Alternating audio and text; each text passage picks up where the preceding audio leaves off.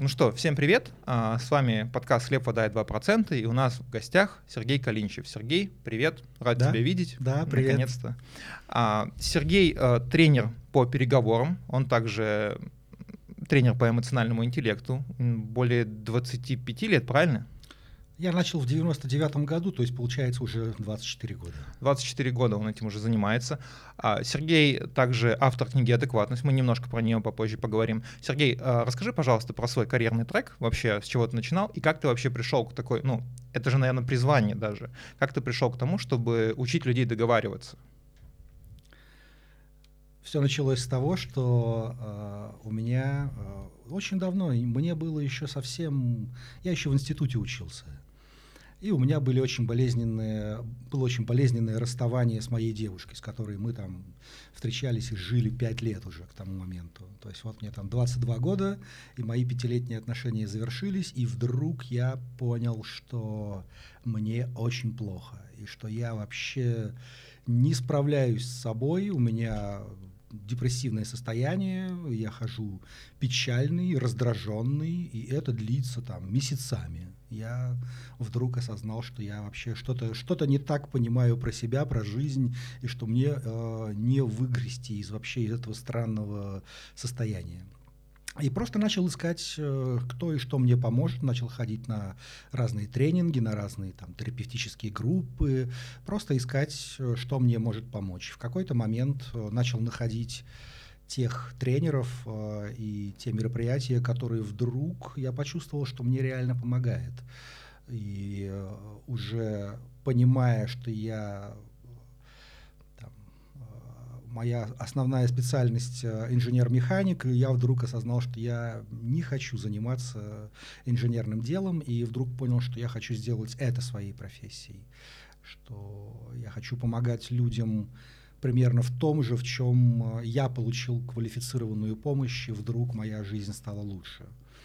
Вот э, и тогда я начал учиться на тренеры, начал работать тренером, но э, поскольку я был очень молод и в те времена с психологией мало кто зарабатывал на психологии, я понимал, что я очень беден что я вроде как помогаю людям, и у меня получается помогать людям развивать свои отношения, развивать э, свою осознанность, свой эмоциональный интеллект. Э, я уже достаточно в этом профессионале, на меня уже рекомендуют, но зарабатывать у меня вообще не получается. А, и в какой-то момент я просто э, принял решение, что я иду в бизнес. Я начал Э, свою карьеру с э, стажера в магазине, потом продавец в магазине, потом руководитель магазина, потом руководитель группы магазинов, э, где уже я руководил руководителями магазинов, и мои, мой доход уже составлял, состоял из того, что мне платят с продаж. Да. Потом я вернулся в тренерство, поскольку я постоянно обучал своих людей, чтобы они лучше продавали и лучше руководили. И когда у меня это начало получаться хорошо, мне предложили стать там, главным тренером и тренером тренеров в крупной компании. А, и я уже начал тренировать продавцов, руководителей, переговорщиков, передавать им то, что работало в моем исполнении, то, что у меня реально получалось. И после этого я побыл какое-то время, а, менее года, директором по персоналу в а, довольно серьезной инвестиционной компании. А, и после этого я понял, что я хочу стать предпринимателем, то есть э, в начале 2007 года я вышел на открытый рынок и начал предоставлять услуги э, тренинговые для проведения тренингов и сессий для разных компаний. Вот такая вот история. И получается, с 2007 года я уже как предприниматель на рынке корпоративного в основном обучения. У меня есть небольшие проекты, связанные с э, сборными группами, когда каждый может прийти и там, купить себе билет на тренинг и пару дней позаниматься. И таких тренингов у нас несколько. Но это, скажем так, э, это, это больше хобби. Все-таки моя основная работа — это когда меня руководители компании приглашают учить их команды, тренировать их команды. Это либо руководители, тогда я их учу. Э, в основном, вот если говорить про э, то, как называют то, что я делаю в компаниях, то это разные формы тренингов э, эффективных коммуникаций. в которых, конечно же, необходимо тренировать эмоциональный интеллект, которые могут быть приложением к продажам, к просто переговорам, где люди учатся договариваться и с внешними контрагентами, с подрядчиками, с клиентами, между собой, с руководителем, с подчиненным, а, либо вот лидерские тренинги, управленческие навыки и так далее. Да, а, я был на открытом тренинге по эмоциональному интеллекту. Мне очень понравилось, и это одна из причин, почему я пригласил а, тебя в подкаст. Интересно, тема нашего сегодняшнего подкаста — это конфликты. А, на самом деле тема очень обширная, есть разные подходы. Я вижу очень много людей, которые не позволяют себе конфликтовать, пытаются не позволять конфликтовать другим. Например, это тоже ну, такое распространенное явление. Кто-то себя комфортно в конфликте чувствует, кто-то некомфортно. Давай, наверное, начнем с определения. Как ты определяешь конфликт? Что это такое? Конфликт — это когда люди действуют друг против друга — он может быть явным, когда люди проявляют недовольство или гнев, а, могут нападать друг на друга в той или иной форме, а, но чаще всего конфликт происходит а, неявно. То есть э, просто люди плохо друг о друге думают и действуют без учета интересов другого человека или зная, что они ущемляют интересы другого человека. То есть конфликт — это когда мы тянем в разные стороны. Интересно, и кто первый отпустит канат, тот и победит, да? А, ну, а, тактически да, но стратегически, возможно, и нет. Ну, понятно, да, что по, непонятно, что будет потом, после да, этого. Да. А, интересно, что ну, у нас много возникает конфликтов в любом взаимодействии, да, часть в университете, например. Ну, кстати, я вот рассказываю, я повторю. Расскажу небольшой случай. Когда я учился в университете, у меня был прекрасный предмет конфликтологии, я учился на экономику и управление в сфере топливной энергетики, и коротко расскажу про суть конфликта. У нас, а, я учился на заочном, и у нас там, э, получается, была сначала начитка лекции, а потом мы сдавали зачет. Ну, это стандартная тема. И преподаватель по конфликтологии, что-то у нее там какая-то личная проблема случилась, он говорит, слушайте, давайте мы, я, я вам дам, вот вы почитаете и уйдете. Староста такая, окей, no problem. Проходит э, там две недели, у нас зачет, и староста говорит, вы нам этого не давали. На... Она говорит, ну как не давала? Мы же договорились. В общем, староста себя очень непрофессионально провела. Ну, непрофессионально, наверное, это не то слово. Короче, очень неприятно себя провела и довела нашего преподавателя конфликтологии до слез. Э, реальный кейс. Э, я учился на экономике управления и менеджмент. Э, там она пришла на кафедру менеджмента, где одни девушки, и рассказала, что вот эта группа плохая. Естественно, это нам всем доставило проблемы, но через год оказалось, что эта девушка у нас понимает нормоконтроль на дипломе, и э, она нормально так вот этого человека повозила, и, на мой взгляд, это был вообще конфликт из ничего созданный. Ну, то есть э, не было каких-то сверхтребований. Реально этот зачет был не очень сложным. А, реально поругаться с преподом по конфликтологии, ну, это прям надо захотеть. это прям, при том, что, ну, я искренне считаю, что она была не права, наша староста. Но даже вот такие ситуации возникают, казалось бы. Ну, просто человеку эго мешает признать, что он не прав. Ну, либо ему нужно есть такой тип людей, которые признают что-то только тогда, когда на них внешняя сила давит сильнее, чем они могут ей сопротивляться. Вот, при, пример монором-контроль на дипломе. вот, ну, даже с такими ситуациями я встречаюсь. А, скажи, пожалуйста, вот мне интересно, какие конфликты чаще всего ты как бы распутываешь внутри компаний? А, это больше про внутренние конфликты, это больше про внешние конфликты. Вот а, как это, так, как бы это так не звучало, как это сказать? По, по пластиковому, какой запрос у рынка какой? Больше разобраться в себе или разобраться в отношениях с подрядчиками, контрагентами, партнерами? А, я не думаю, что у меня есть прямо статистика, потому что все-таки у меня живу, каждый из нас живет в своем пузыре со своими значит, э, клиентами, со своим окружением.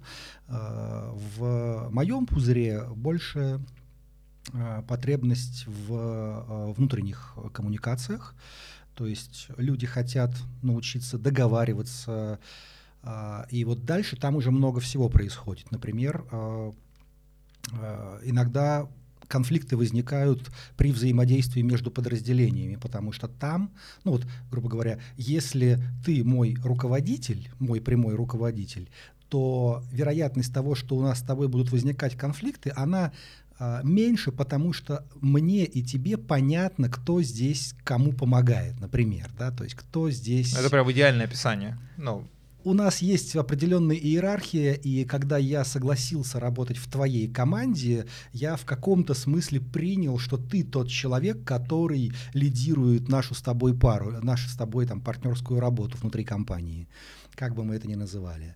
Но э, когда я прихожу к э, сотруднику соседнего подразделения, пусть даже в бухгалтерии или сотруднику финансового отдела, вот я, например, допустим, я продавец, допустим, я заключаю договор с э, каким-то клиентом, да, или я там сотрудник какого-то отдела, который заключает контракт с поставщиком чего-либо для нашей компании. Uh, и мне ведь для того, чтобы заключить этот контракт, мне нужно согласование там юристов, финансистов, и так далее. И э, вот я прихожу, например, к юристу или я прихожу к финансисту и прошу их посмотреть мой договор там и одобрить его, например, да, там в разных компаниях по-разному устроено, но тем не менее. Э, и вдруг мне э, юрист говорит, э, типа, нет, здесь вот этот пункт надо заменить вот на этот, это надо выбросить, это надо то, а я понимаю, что мой контрагент, мой партнер там э, мой подрядчик, с которым я договариваюсь, или мой клиент, он не согласен с этим. Да?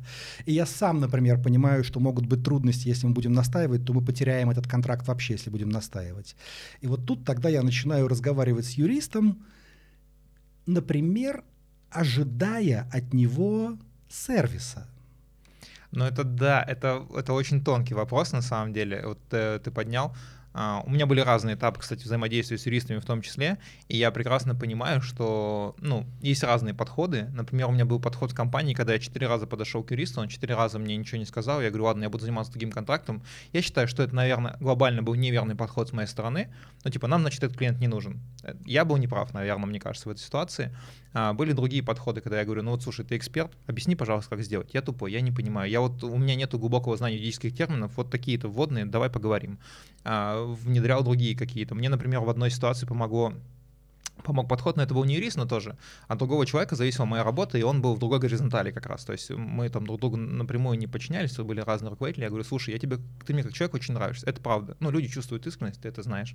Я говорю, ну вот если от тебя зависит моя работа, и я ее буду плохо делать из-за этого, я буду тебя докапываться. Прости, пожалуйста, ну, мне нужны деньги. Я вот такой вот человек. И у нас моментально улучшились отношения, и я стал зарабатывать свои деньги с помощью этого человека.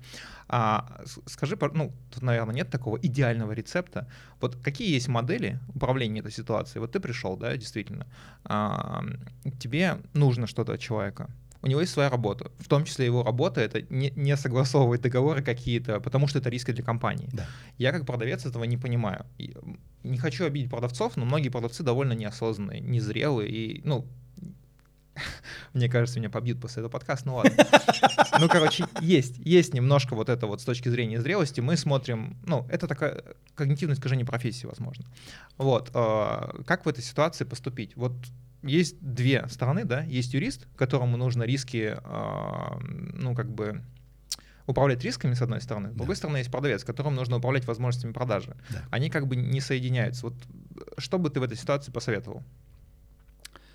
А, ну и здесь нужно понимать, что этот конфликт, он ролевой. То есть если посмотреть на вот я прошу что-то от юриста, а он настаивает на своем, да, например, и не ставит свою визу, не подписывает э, договор, и я не могу сделать ту сделку, которую я хочу сделать, пока он мне не разрешит. И тогда получается, что оба из нас, или, например, юрист из контекста нашего взаимодействия догадывается, что как бы он здесь лидер, он решает, он разрешает или не разрешает. Последнее есть, слово за ним. То есть последнее слово за ним. То есть у него получается, он воспринимает себя как Uh, он свою роль воспринимает как роль разрешающего или неразрешающего, как роль uh, того человека, за которым последнее слово. Я сразу про кей-тестеров подумал, так? Вот. А, а я продавец, я понимаю, что я взял обязательства, у меня есть план продаж, например, мне необходимо заключать договоры, и если у меня вокруг меня такое количество запрещающих людей, которые могут там не позволить сделать одно, другое, третье, четвертое, пятое, десятое, то тогда как я выполню свои обязательства? И тогда э, наш конфликт возникает э, в том месте, где я воспринимаю его как человека, который мне помогает, а он воспринимает меня как человека, который просит у него разрешения. И все. И получается, что мы уже не можем не оказаться в конфликте, если у нас возникли хоть какие-то Мы неправильно воспринимаем друг друга. Да. Мы не понимаем, кто здесь для кого и в каких мы ролях.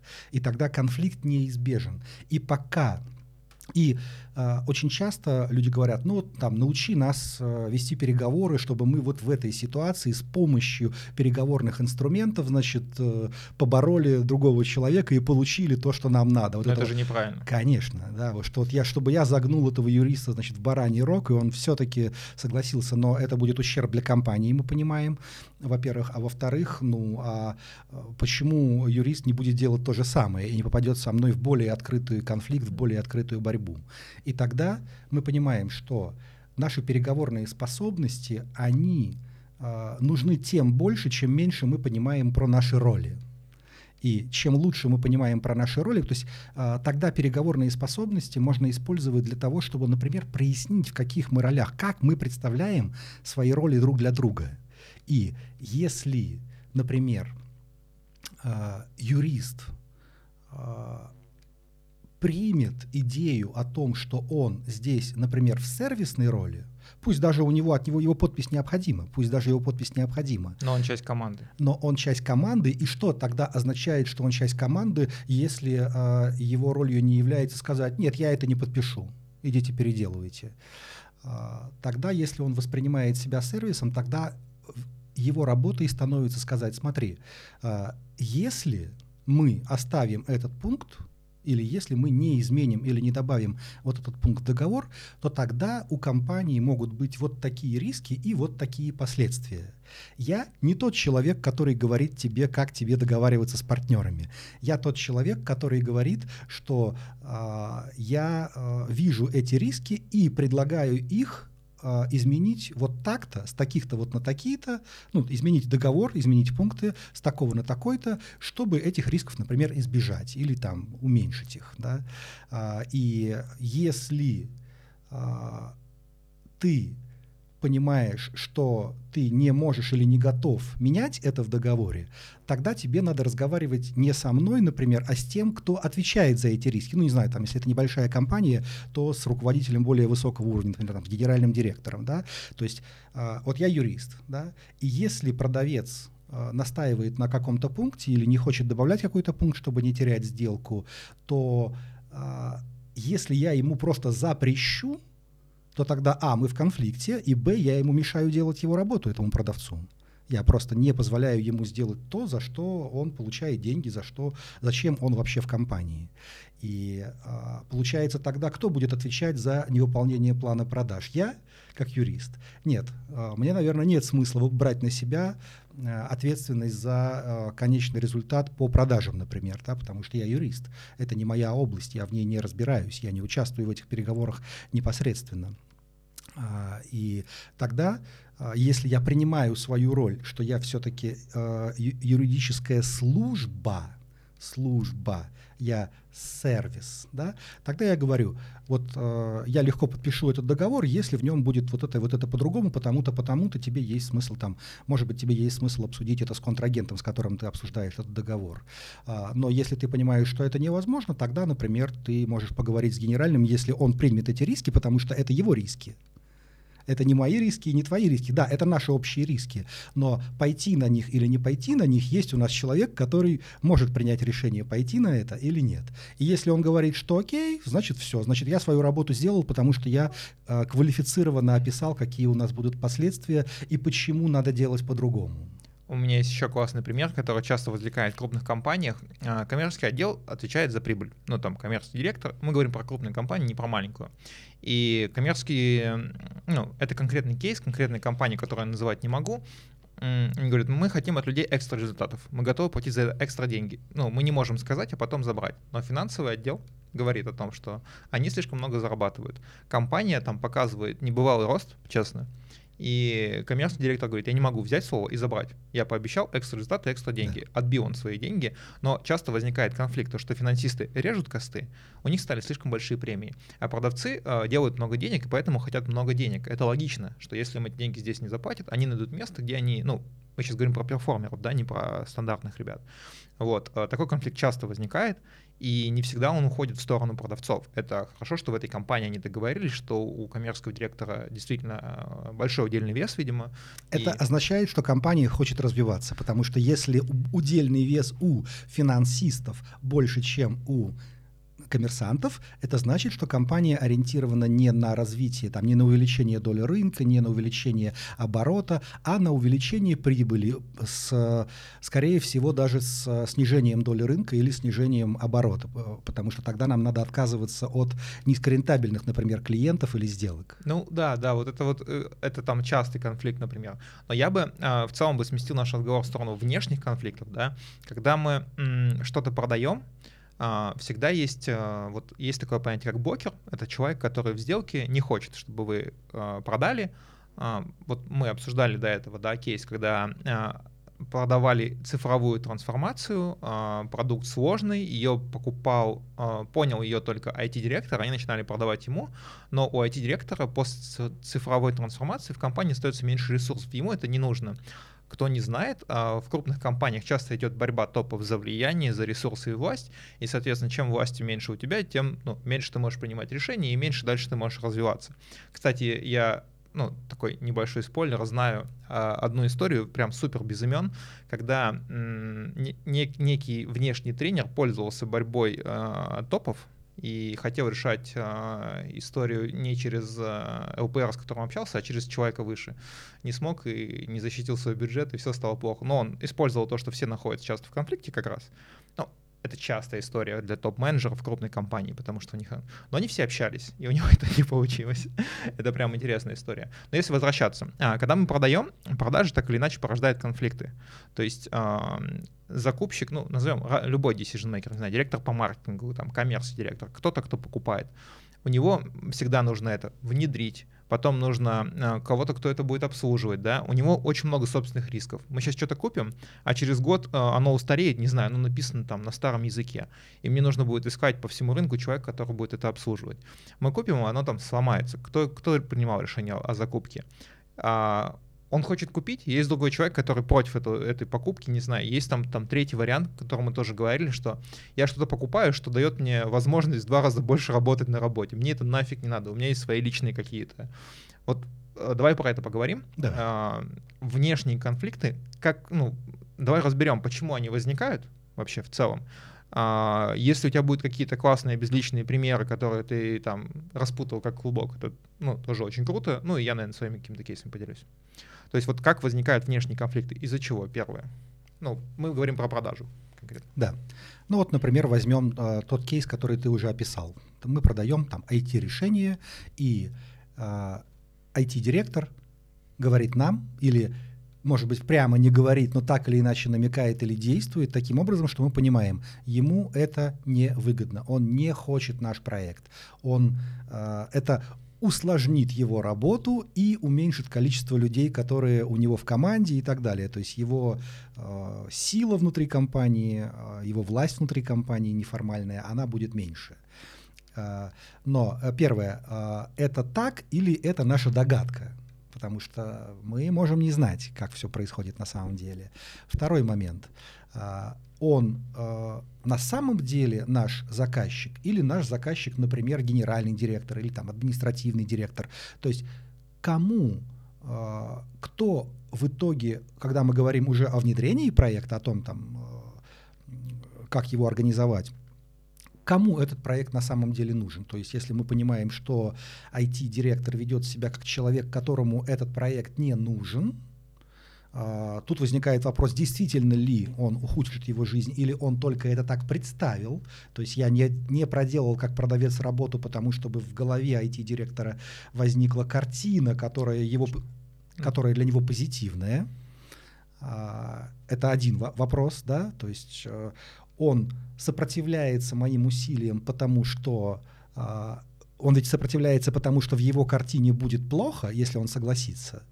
Но это ведь в его картине, это не обязательно объективно так. Может быть, нужно, может быть, можно сконструировать проект так, чтобы этого эффекта не было. И тогда, конструируя проект с этим IT-директором, мы можем э, прийти к тому, что у него в голове появится представление о том, как нужно все сделать, как организовать проект, чтобы он получил не негативные последствия, а позитивные в том числе для себя. Это один вопрос. То есть это как раз переговорный вопрос. Но это вот расширение картины мира клиента, да, это классный кейс. Да, да, потому что человек сопротивляется, когда он видит, что то, что будет дальше, ему не нравится в своих представлениях. Это же прогноз, его пугает его прогноз собственный. У меня был кейс в одной компании, где э, у нас был сложный проект с одним банком, и нашего руководителя отдела внедрения не хватало, чтобы объяснить проект, и мы позвали CTO. CTO был, ну, CTO в целом специфические люди, техдиры, у них не всегда супер крутые софты, там, ну, он за другое отвечает, софты не всегда ему так сильно нужны в том числе. Но он говорил, что, ребят, я не поеду, мой человек час стоит столько-то, час туда, час обратно, вот, в общем, все.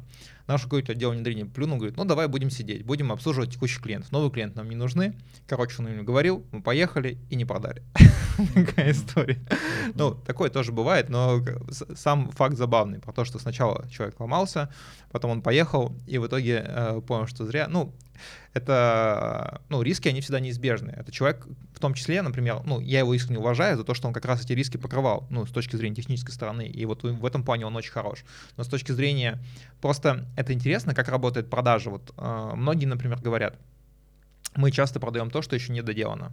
А мы продаем то, что еще пилится. Я не знаю, ну, все же по-разному. Мы продаем одно, человек получает другое, а на деле это третье. И вот э, очень часто из этого тоже возникают конфликты там, да. Мы продали одно, потом что-то поменялось, и клиент э, начинает негодовать, я не знаю. Э, это работает не так, как я хотел. Э, я там, ну, есть какие-то ложные, выдуманные конфликты, когда человек хочет что-то дополнительное получить, какую-то плюшку, и он придумывает, что он что-то не знал, что-то ему не сказали, что-то не додали, поэтому многие фиксируют переписки, чтобы это было. Как э, действовать в ситуации, когда ты понимаешь, что клиент, например, явно манипулирует, создает искусственную ситуацию, в которой он тебя делает виноватым. Ну, таких ситуаций масса есть на самом деле. Я могу привести свой пример. У меня был, э, ну, я просто вышел из этой коммуникации, я думал, что она эмоциональная была. Э, мы делали звонок с клиентом, это мой бывший клиент, мы очень хорошо работали, и он позвал руководителя отдела подбора на звонок. Они хотели нанять нового продавца. И как, а, мы договорились там в 7 часов вечера созвониться, потому что им было это удобно. И когда мы раска- а, рассказывали, почему не устраивает текущий продавец, руководитель его подбора очень сильно завелся. ну, завелась, эта девушка была. И начала прям повышать голос. Я говорю, так, стоп, голос не надо повышать, давайте мы все решим. И она такая, вообще в 7 часов вечера, это мое нерабочее время, я не созвонюсь. Я говорю, так, стоп, вы сами мне предложили это, давайте либо мы закончим, либо нет. Вот а, когда человек намеренно искажает факты, и ты точно об этом знаешь, как ему об этом так мягко сказать, чтобы не, задавать, не задевать его эго? Вот конфликт — это всегда работа с эго, да? То есть э, где-то кто-то должен уступить. Как, как вот это делать, чтобы человека не ранить, чтобы его не обострить, когда ты понимаешь точно, что он делает что-то вот, искажая факты? А, здесь я думаю, что нам нужно разрулить с терминологией еще, да, потому да, что э, конфликт э, это ведь не обязательно агрессивное поведение. Да? Может То быть, есть, и вообще э, игнор, выход да? с коммуникации. Да. Например, я могу делать, э, принимать решение и что-то делать, что э, создает тебе вред, но при этом не злиться. Просто следовать э, своим интересам, например. Да? А, и э, тот пример, который ты описываешь, это вот уже такое, что ли, конфликтное поведение. Это открытый конфликт. Да. да, это когда, да, прямая конфронтация, когда есть эмоции. И э, та ситуация, которую ты описываешь, может показаться, что человек, что был такой момент у этой дамы, которую ты описываешь, что вот она такая, так, нужно сейчас стать подлым человеком и исказить значит, ситуацию и обвинить этого человека в том, что он занимает мое нерабочее время. В большинстве случаев этого момента нет в голове человека и в его мыслях, в его сознании потому что... Э, Эмоции перекрывают. Да, потому что обычно происходит так, что он э, воспринял происходящее как неуважение к нему, как плохое отношение к нему, или сам себя за что-то поругал, э, или вдруг понял, что у него не получается то, что он хочет сделать, и тогда вдруг в теле подскочил стресс.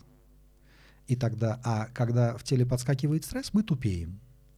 И многие нелогичные действия или слова, которые мы говорим, они кажутся э, несоответствующими нашему интеллекту. То есть, ну вот вроде умный человек, а такую глупость сморозил. но человек, э, даже умный, он в стрессе тупеет. То есть он потом, если ему дать послушать эту запись этого разговора, он послушает и скажет, ой, да, что это я? я вроде сам назначил время разговора на после работы, а потом упрекаю в этом, например, своего там собеседника.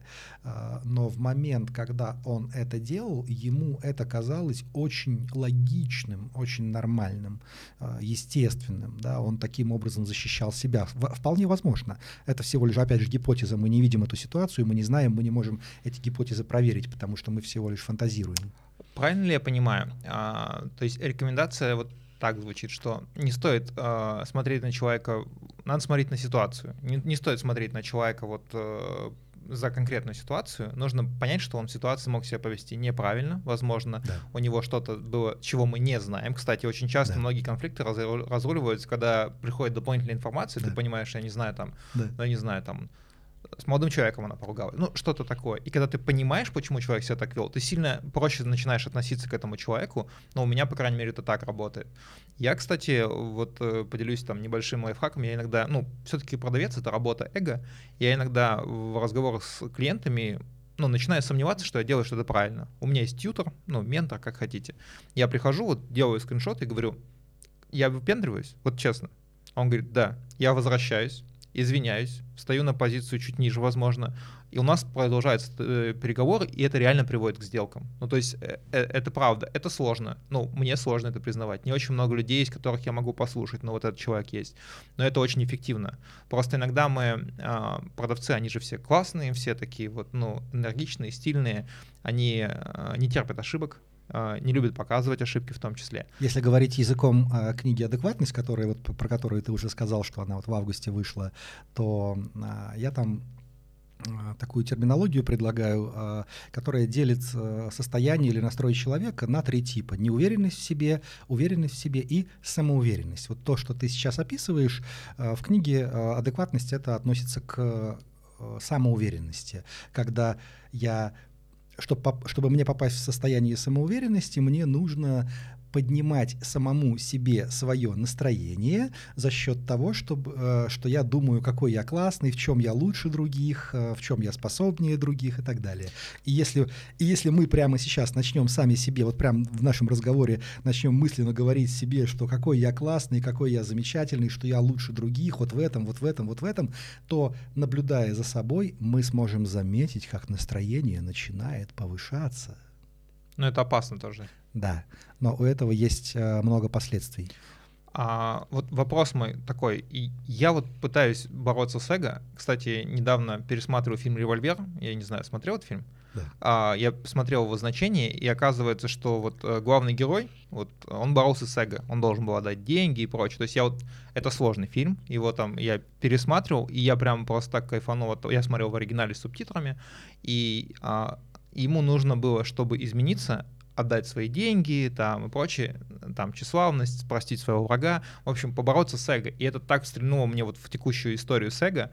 Я просто понимаю, что, ну, нужно иногда свое эго притушивать, чтобы выслушать других людей, чтобы их понять, чтобы э, где-то не занимать позицию, что я самый главный, а занимать позицию немного сбоку, в том числе в переговорах. Не всегда нужно быть главным.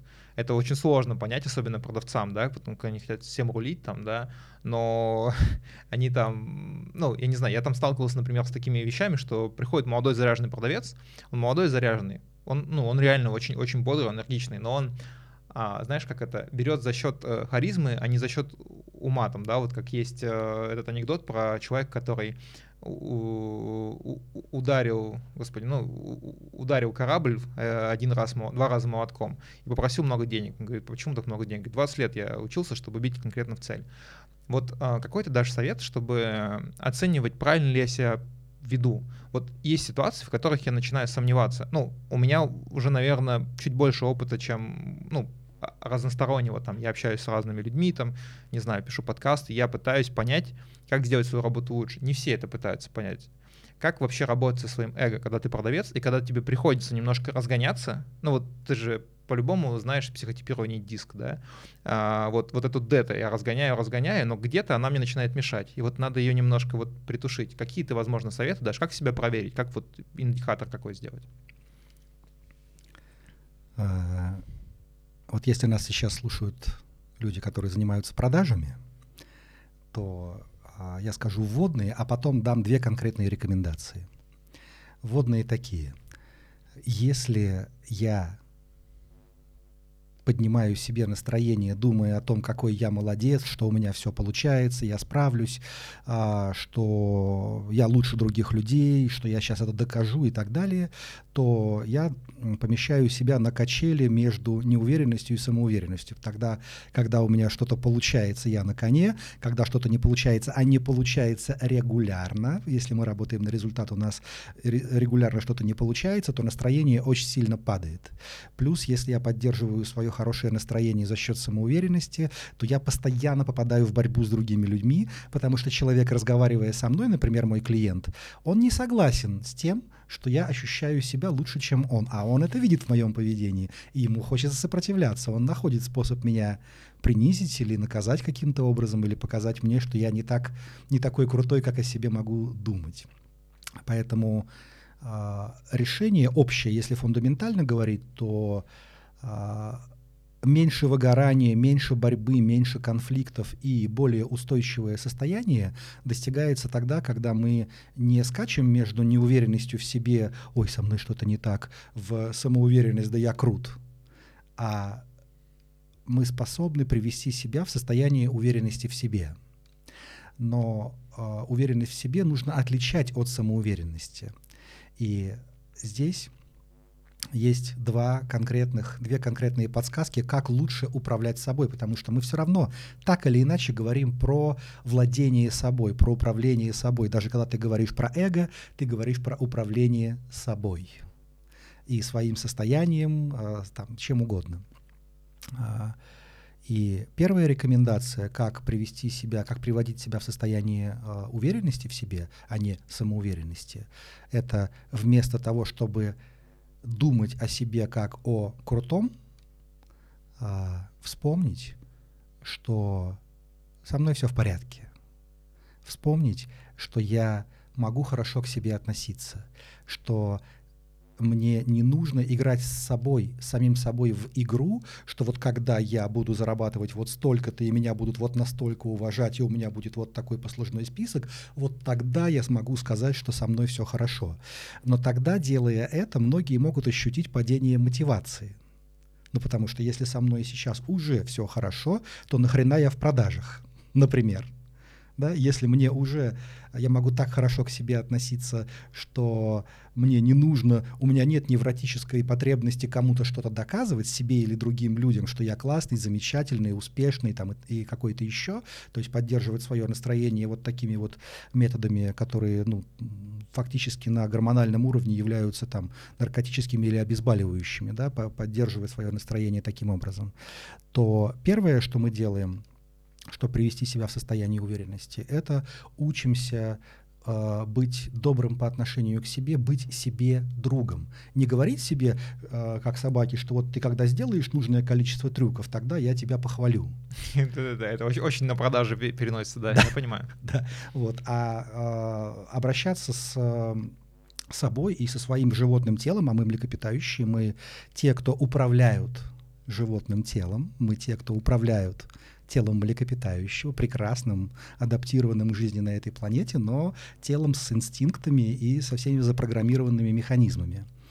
А, и вот если я понимаю, что со мной, как с существом этой планеты, все хорошо, и я могу быть бережным и квалифицированным пилотом этого тела, то вдруг я попадаю в более равновесное состояние, где мне не нужно доказывать, что я крутой, чтобы почувствовать себя хорошо, где я могу привести себя в хорошее состояние за счет именно такого а, теплого и доброго отношения к самому себе. Это первое. Но тогда а, теряется, а, начинает а, падать мотивация. Та невротическая часть мотивации, которая толкала меня вставать и фигачить, которая вела меня в выгорание, которая, которая вела меня в борьбу с другими людьми, в конфликты, во внутренние и внешние конфликты, какие угодно.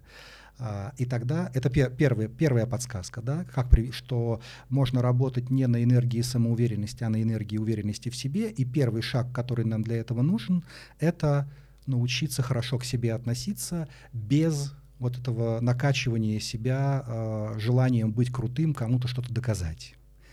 А, но тогда падает мотивация, к которой мы привыкли. Наша подростковая мотивация там быть крутым. И поэтому вторая подсказка или вторая рекомендация — это определиться с тем, чего я на самом деле хочу, зачем я в этой работе. И ес, что это, вот я спрашиваю себя, а что это, если говорить о том, если исходить из того, что со мной все в порядке? Что тогда меня э, подталкивает вставать по утрам и делать работу активно, а не уклоняться от работы? А, и для этого, а, например, в книге «Адекватность» есть про это, для этого мне стоит немного повзрослеть, потому что мотивация неуверенности в себе э, — это детская мотивация. Да? Тогда я э, такой хожу грустненький, жалуюсь и э, провоцирую людей заботиться обо мне. Это такая детская да, стратегия из, детского, из детского мировоззрения, которую мы там условно называем неуверенностью в себе. Вот эта вот энергия, на которой работают многие продавцы самоуверенности, она подростковая. Типа я сейчас всем докажу, что я прав, что я лучше и так далее. А, но если мы способны немного повзрослеть и перевести себя в состояние уверенности, зная, что со мной все в порядке, то тогда у меня может измениться мотив, зачем я работаю, зачем я что-то делаю, зачем я работаю в продажах, например. Потому что если я все еще в подростковом мотиве, то зачем я работаю? Чтобы заработать. Я хочу зарабатывать больше, чем сейчас, я хочу зарабатывать больше, чем другие, я хочу, чтобы люди видели, что моя машина лучше, чем у них, я хочу, чтобы они увидели, что моя должность выше, чем у них кстати, по поводу недавно обсуждали а, в одном белорусском канале топ-менеджер а, одной компании по разработке написал, ну, ты же знаешь этот фильм Гарри Глинросс «Американцы», ну, вот это такой, да. да. И там он прям вы, выложил эту сцену, вот, что Кофин неудачников. С Аликом Болдуином? Да. И он пишет, что если ты не такой, как Алек Болдуин, то тебе в продажах делать нечего. Я такой, в смысле? Это же вообще вот как раз вот диаметрально противоположно тому, чему я научился в продажах за, не знаю, 10 лет. И я пишу, ну, на мой взгляд, это некорректно, это меняет вообще, ну, это подмена понятий. Это жесткие B2C продажи, где там просто always be closing, души там, э, добивай клиента. Я говорю, ну ты же продаешь IT-директорам, ну типа твои, твои, ты продаешь э, решение по заказной разработке. Ну такого не может быть. Ты не можешь каждого клиента душить, ты просто сожгешь рынок.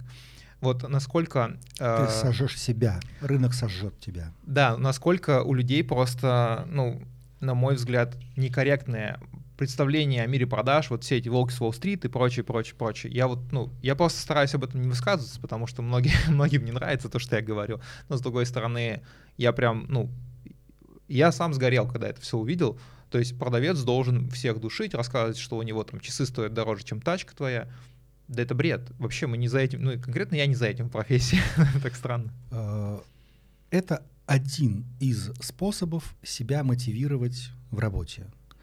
И у этого способа, ну то есть как, есть разные способы быть счастливым человеком. Один из них героин или что-нибудь в этом роде. Ну, какой-то наркотик, я не знаю, как они там называются все.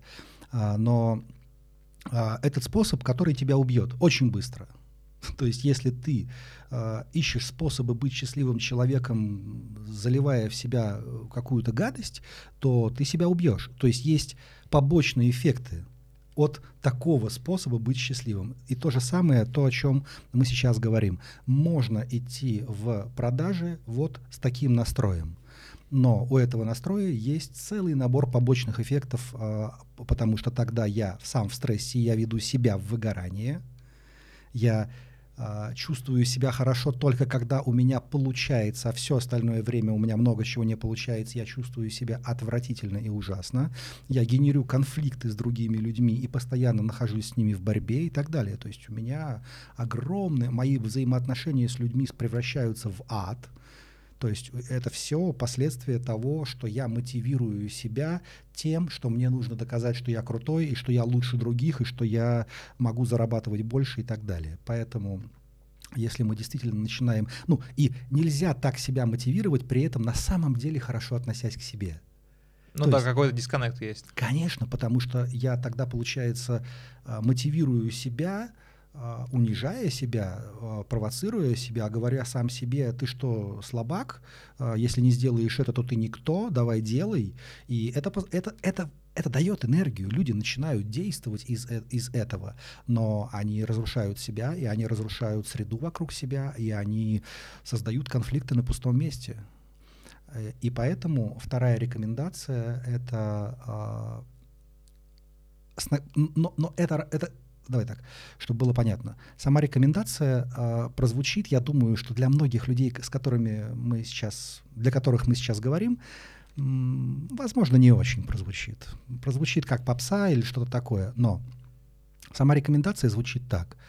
Э, вместо того, чтобы нацелить себя на, на продажу, можно нацелить себя на принесение пользы, на создание такого результата вместе с моими клиентами, который и я, и они будем считать хорошим. И это не значит, что мы идем в альтруизм и начинаем работать бесплатно и даем им скидки. Нет, это не значит. Это значит наоборот, что если мой клиент видит, что я на самом деле хочу вместе с ним создать результат, который он будет считать хорошим, то это в его глазах создает ощутимое конкурентное преимущество, потому что он смотрит, вчера или позавчера, вчера, позавчера там и неделю назад к нему приходил продавец, по которому видно, что он хочет заработать, что он в обсуждении этого проекта, потому что хочет что-то урвать себе. И вдруг к нему приходит продавец, внимание которого нацелено на то, чтобы создать хороший результат, чтобы проект был полезен для компании и тот человек, которому я это продаю, считал это хорошим результатом. И мое внимание направлено на то, как именно это сделать, как все сконструировать, а, чтобы это произошло. И если у меня это получается, то мой клиент готов платить мне больше, а не меньше. Но это вот как раз про такую историю, когда к нам, например, приходят клиенты, я понимаю, что их задачи я не могу решить, и вообще никто не может решить, и я им объясняю, почему мы не будем с ними работать. И на самом деле там 90% клиентов потом возвращаются и говорят, слушайте, ну вот вы мне рассказали, но это экспертная консультация, вам нужно это, это, это мы не сделаем, там, то не сделаем. Они такие, так, вы, получается, хотели мне помочь, там, да, надо подумать. И это формирует доверие. Да, конечно, конечно, когда ты, ну, я тоже прекрасно понимаю, что помимо этого, на мой взгляд, институт репутации очень важен. Для меня конкретно лично, для многих в России нет, но для меня лично важно, что я клиента не обманываю. Ну, то есть это важно для меня. Я не, не рассказываю им, что сейчас мы сделаем, и у вас все заработает, как э, серебряная пуля. А, я бы еще хотел задать пару вопросов, на самом деле, у нас там а, слушатели накидали вопросов. Так, первый вопрос. А, меня интересует вопрос про конфликт с непосредственным руководителем. Как быть, если он уже имеет место быть, кроме ухода из компании? Первое, что необходимо сделать, это сделать так, чтобы привести себя в состояние равновесия. Потому что чтобы разрешить конфликт, нужно увидеть его причину, нужно его продиагностировать. А чтобы продиагностировать э, какую-то ситуацию, например, конфликтную с руководителем, необходимо попасть в состояние внутреннего равновесия, потому что люди в конфликте не могут понять истинную причину конфликта из-за стресса внутри, а стресс делает нас негативно предвзятыми. И тогда человек ходит и думает, вот гад, я прав, а он не прав. Ну или я прав, я, может быть, в чем-то не прав, ну и что? Но все равно он должен был делать по-другому. Вот он ходит и крутит в голове э, эту пластинку про руководителя. И это плохая диагностика ситуации. Он в этом состоянии он не способен поставить себя на место руководителя и посмотреть на ситуацию и на это взаимодействие глазами руководителя. А чтобы продиагностировать ситуацию, нужно посмотреть глазами не только своими, но и других людей.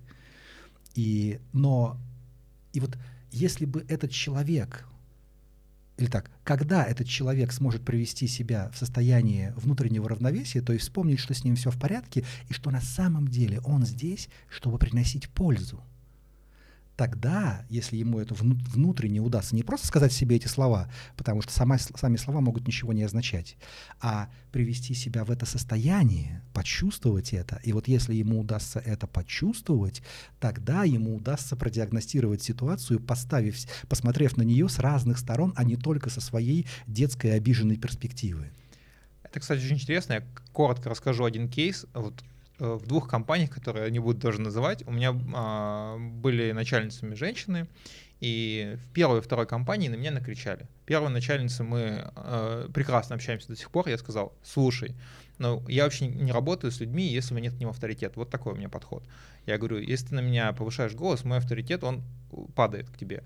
Мы с тобой пришли делать бизнес. Как мы можем с тобой делать бизнес, когда ты себя в руках держать не можешь? Человек кричит, когда его не слышит. Я тебя слышу человек передо мной извинился, он понял, что такое не работает, и мы в прекрасных отношениях до сих пор. Я искренне уважаю профессионала, но это был руководитель, то есть который и а, подчиненных защитит, если надо отдельно выскажет, там, ну вот прям руководитель, вот в моем mm-hmm. понимании. В другой компании, точно в такой же ситуации, меня пытались давить. Я говорю, нет смысла. В общем, в итоге пытались меня уволить через верх, и я ушел со своими условиями. Две одинаковые ситуации, два разных человека — я и там, и там попытался рассказать, но там человек, э, я начальник, ты дурак. Я говорю, ну не может. Я говорю, я даже обсуждать не буду. Человек, который повышает голос, это не мое. Я никому не разрешаю себя так с собой вести. Ну, мы это не обсуждаем. В общем, этот человек не понял, и он, ну там, получил свои какие-то минусы за это.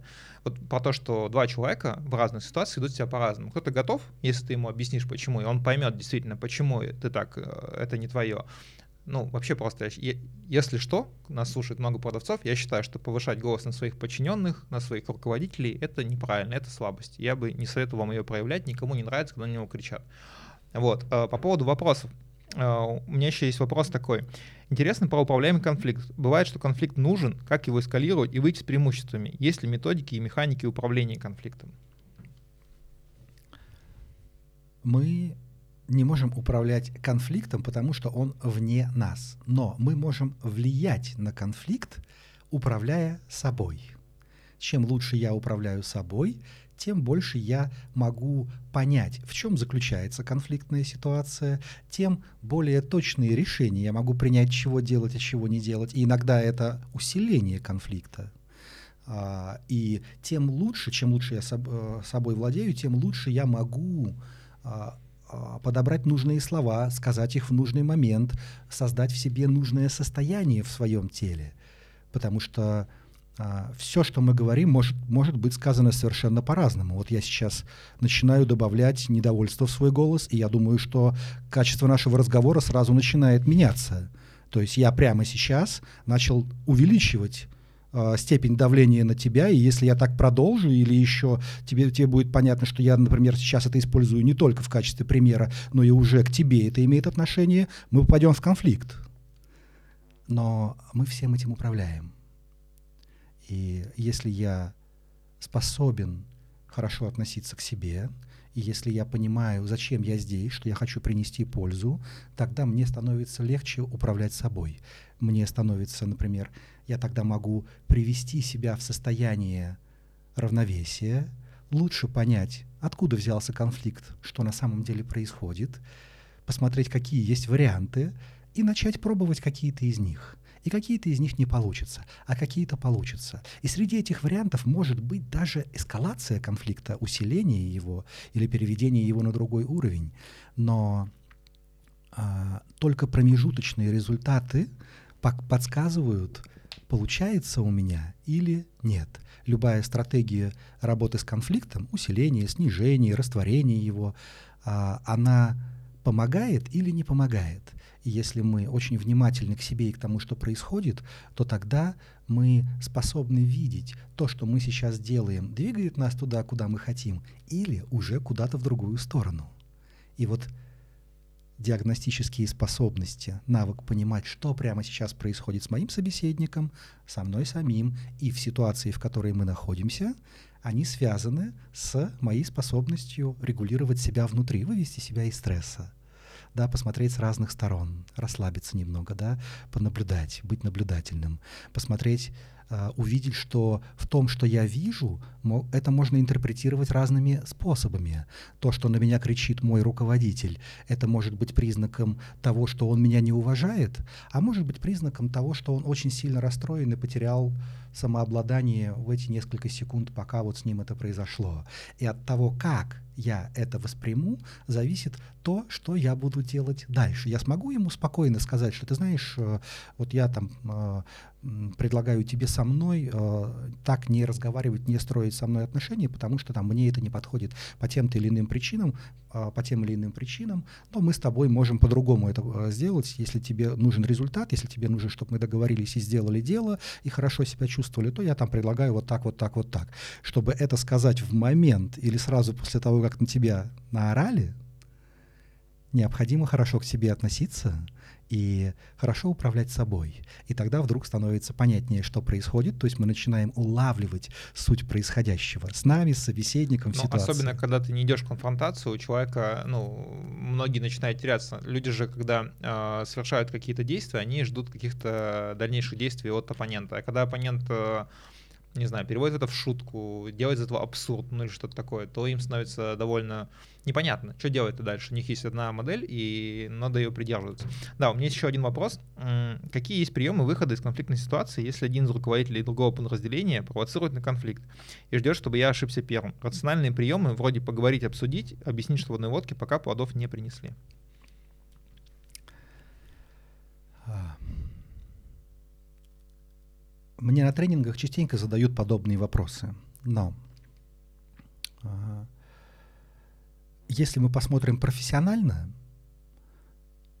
то мы скажем так, мы не можем ответить на этот вопрос, потому что у нас нет диагностики того, что там происходит.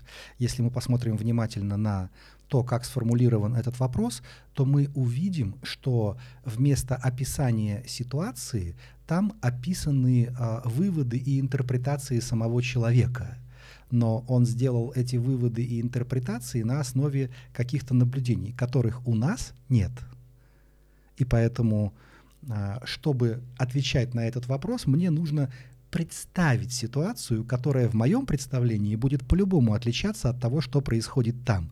Поэтому, невоз... ну, как бы, поэтому э, отвечать на такой вопрос — это заведомо согласиться на лотерею согласиться на то, что то, что я представил про ту ситуацию, которая описана, описана не ситуация даже, а описана уже э, интерпретация ситуации то это значит, я согласился на лотерею, и тогда с какой вероятностью? Один из ста, что то, что я скажу про нее, будет иметь действительно отношение к тому, что происходит в, той, в тех обстоятельствах, которые описывает человек.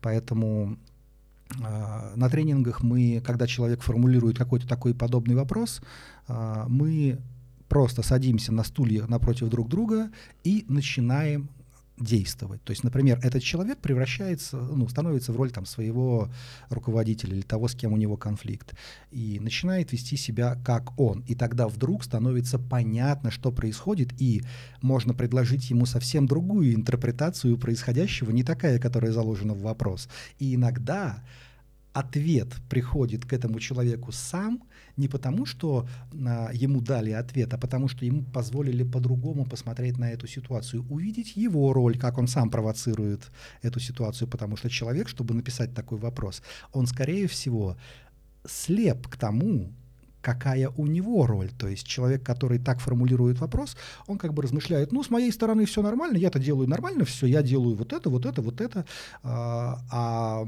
значит, э, мой оппонент, он делает вот это и вот это, и это все неправильно, ужасно, и он меня не слышит, и он меня не понимает, и я не знаю, что делать.